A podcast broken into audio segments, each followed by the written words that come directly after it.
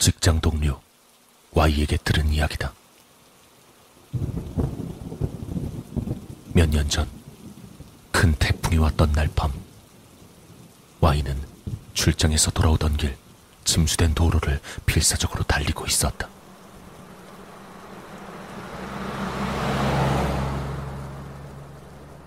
시간은 자정 근처. 저녁이 지날 무렵부터 호우 경보가 내린 상태였기에 그 무렵엔 다른 차도 거의 없었다.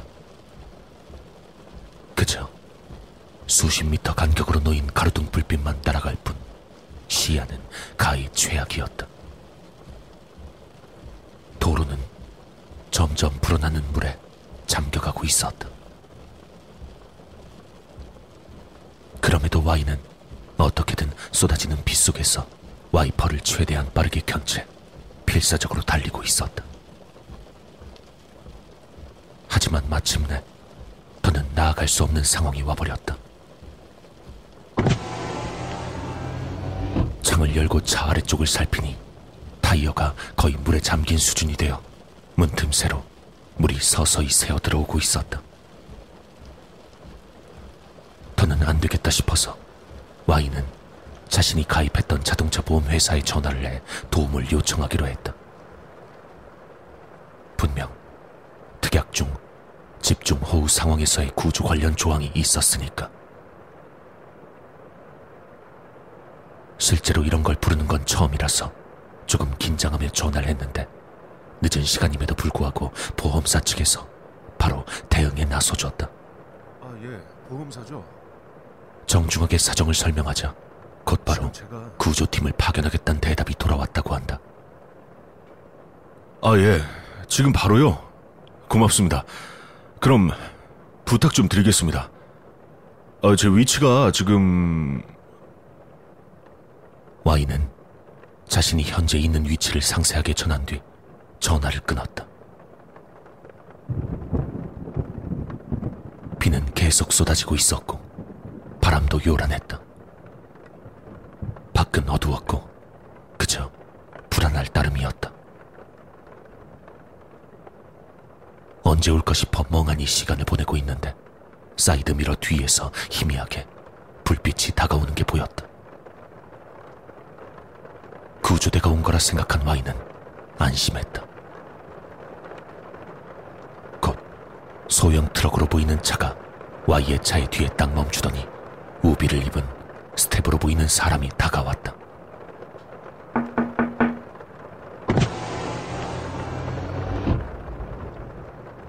괜찮으세요?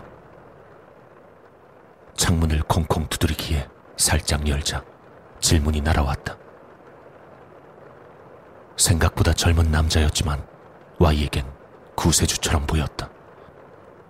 아, 예, 뭐 아직은. 근데 생각보다 엄청 빨리 오셨네요. 아, 예, 뭐, 그것보다 나오실 수 있겠어요? 글쎄요, 이게 지금 문이 수압 때문에 문이 안 열릴 것 같은데. 아, 예, 그럼 창문으로 나오시죠? 제가 끌어드릴게요. 솜씨 좋은 스태프 덕분에 Y는 무사히 차에서 나올 수 있었다. 스태프는 자신이 입은 것과 같은 우비를 Y에게 건네고 뒤편 트럭까지 안내했다. Y는 구조 차량 조수석에 탔고 스태프가 건넨 수건으로 몸을 닦고 있었다. 스태프는 Y의 차 엔진과 침수 상황을 조사해야 한다며 잠시 기다려달라고 말했다. 어, 제가 지금부터 잠깐 나가서 어, 차량 침수 사항이랑 그리고 엔진도 좀 점검을 해야 되거든요. 그러니까 여기 잠시만 대기해 주시겠어요? 아, 그리고 이건 서비스입니다. 몸이 좀 따뜻해질 거예요. 스태프는 Y에게 보온병을 내밀고 빗속으로 걸어 나갔다.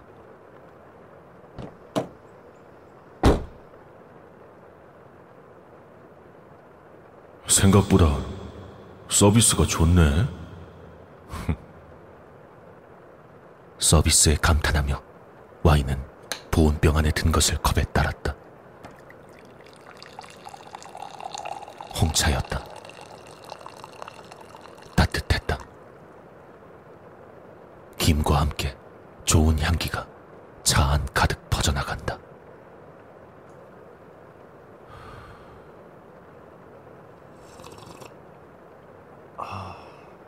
뜨거운 걸 잘 못 먹는 탓에 야금야금 마시고 있는데 전화기가 울려왔다. 응? 보험회사에서 걸려온 전화였다. 구조대가 잘 도착했나 확인하려고 전화를 했나 싶어 와인은 전화를 받았다. 여보세요? 아, 예. YC 되시나요? A 보험사예요. 지금 상황이 좀 어떠신가요?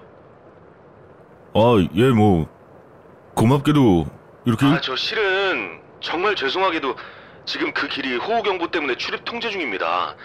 아, YC가 계신 곳까지는 좀 우회해서 가야 돼서 아마 우리 스텝이 도착하기 전까지 앞으로 40분 내지 50분은 걸릴 것 같아요. 아, 정말 죄송합니다. 지금 좀 괜찮으신 거 맞나요? 어디 몸을 좀 피하실 때는 있을까요? 예? 아니, 지금, 지금, 여보세요? 고객님? Y씨, 저 괜찮으신가요? 무슨 문제라도 있으신 건가요?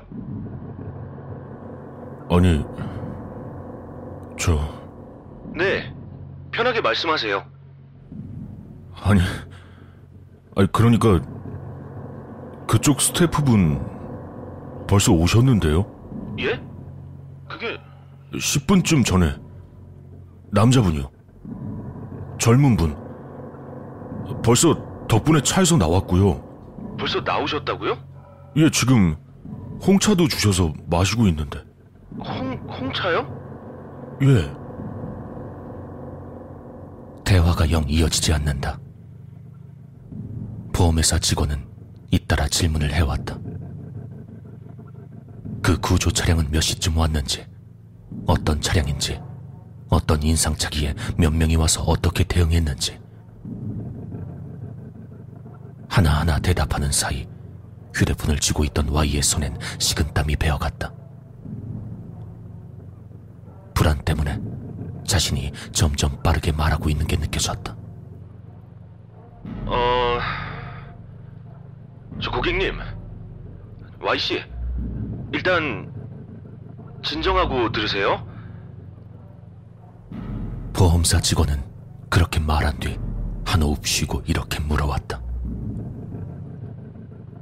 어, 그러니까 지금 와 계신 그 스태프라는 분이 정말 저희 직원인지 확인해 보셨나요? 말씀하신 복장이나 차량 같은 것도 저희 회사 직원들이 사용하는 것과는 좀 다르고요. 그리고 호우로 인한 구조를 나갈 땐 최소 두명 이상의 인원이 편성되고 그리고 저희는 홍차 같은 걸 서비스로 준비하지도 않습니다. 혹시 제대로 확인해 보신 거 맞나요? Y는 영문을 알 수가 없었다. 보험사 직원 역시 당황한 기색이 역력했다. 어, 일단 고객님, 저희 지금 그쪽으로 향하고 있는 구조 인력이랑 연락해서 현황 확인하고 제가 다시 바로 전화 드리겠습니다. 그리고는 Y의 대답도 듣지 않고 전화를 끊어버렸다. Y는 잠시 멍하니 있었지만 스스로가 처한 상황을 천천히 돌아보니 등골이 오싹해지더란다. 앞에 보이는 Y의 차량 옆에서 뭔가 작업을 하고 있는 듯한 우비를 입은 남자. 저 남잔 대체 누구란 말인가? 보험회사의 직원이 아니라면 지금 내가 타고 있는 이 소형 트럭은 대체 무엇일까? 이 홍차는 왜 준 걸까? 여기서 도망을 쳐야 할지 아니면 가만히 기다려야 할지 와인은 혼란스러운 와중 열심히 생각했다. 창밖을 보니 비는 아까 전보단 약해져 있었다. 만약 도망친다면 지금이 기회일지도 몰랐다.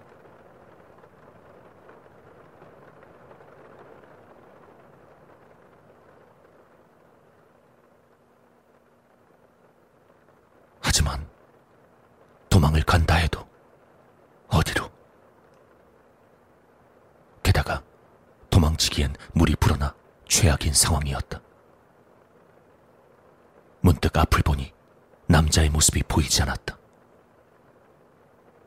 당황한 와인은 앞유리에 서린 김을 닦고 다시 살폈지만 역시나 아까 전까지 보이던 우비 입은 남자의 모습은 어디에도 보이지 않았다.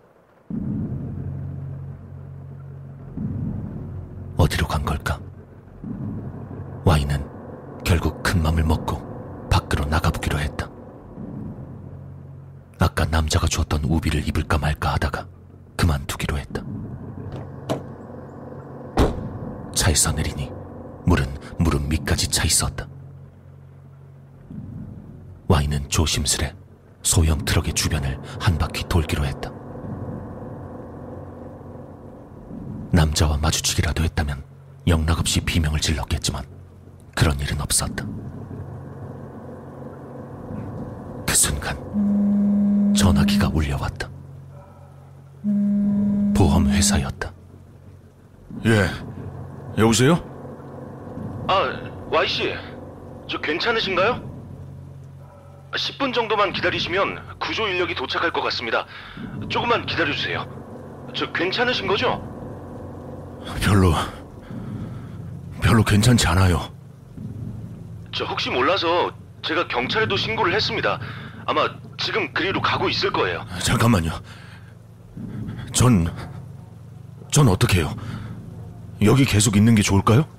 아니면 도망이라도 치는 게 저 고객님 사실은요 예. Y 씨가 계신 그 근처 교도소가 하나 있다고 하거든요. 그 주변에 평소 같았으면 경찰차가 밤에 순찰도 돌고 한다는데 오늘 밤은 태풍이 와서 순찰도 쉬고 있던 터라 그래도 곧 도착한다고 했으니까 조금만 안심하시고 기다려 주세요. 괜히 불안한 이야기만 늘어놓고 전환 끊겼다. 전환 끊겼지만 와인은 다시 차 안으로 돌아갈 생각도 할 수 없었다. 혹시 모른다는 생각에 다시 소형 트럭 주위를 한 바퀴 돌아보기로 했다. 그 남자의 모습이 호련히 사라진 것이 어쨌든 불안했으니까. 그리고 Y가 소형 트럭의 바로 뒤까지 돌아간 순간 갑자기 트럭에 시동이 걸리는 소리가 났다. 설마 싶었지만 쏟아지는 비 속에서 소형 트럭은 지축을 흔들며 움직이기 시작했다. 심지어 후진으로 와인은 황급히 물을 헤치며 뒤로 도망쳤다. 하지만 소형 트럭은 아직도 후진하고 있었다. 무척 느린 속도로.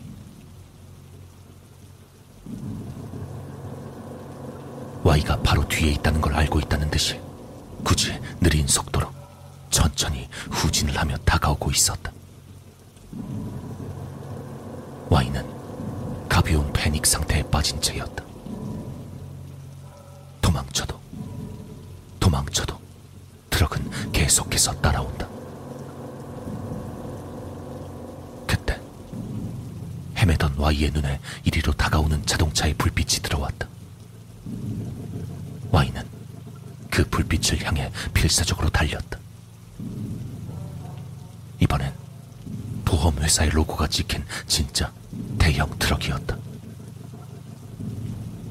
소형 트럭은 Y를 쫓아오던 걸 그만두고 전방을 향해 엄청난 속도로 달려가 버렸다. Y는 지친 나머지 빗속에 주저앉았고 보험회사 구조 인력에게 부축을 받았다. 보험회사 직원 두 명도 Y를 덮치려 하던 소형 트럭을 분명히 봤다고 했다. Y의 차엔 아무 일이 없었다고 한다.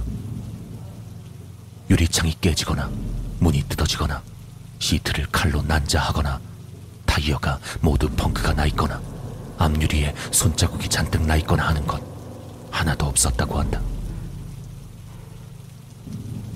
비로 인한 침수 피해만 있었고 인위적인 손상은 정말 아무것도 없었다고 한다. 그래서 더더욱 그 남자가 빗속에서 무엇을 했는진 아직도 알 수가 없다고 한다.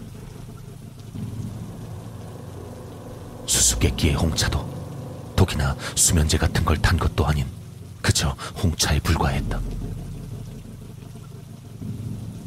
와인은 경찰에게 남자의 인상착의를 알렸지만 지명 수배범 중 그런 사람은 없었고 근처 교도소에서 그날 탈옥한 죄수 또한 없었다. 그 근처는 사고가 있었다거나 귀신이 나온다는 소문이 도는 곳도 아니었다고 한다. 그래서 정말 그 청년은 누구였고 무엇이 목적이었는진 아무도 모른다. 왜 갑자기 와이를 죽이기라도 하려는 듯 후진을 했는지도 의문인 채로 남아있다.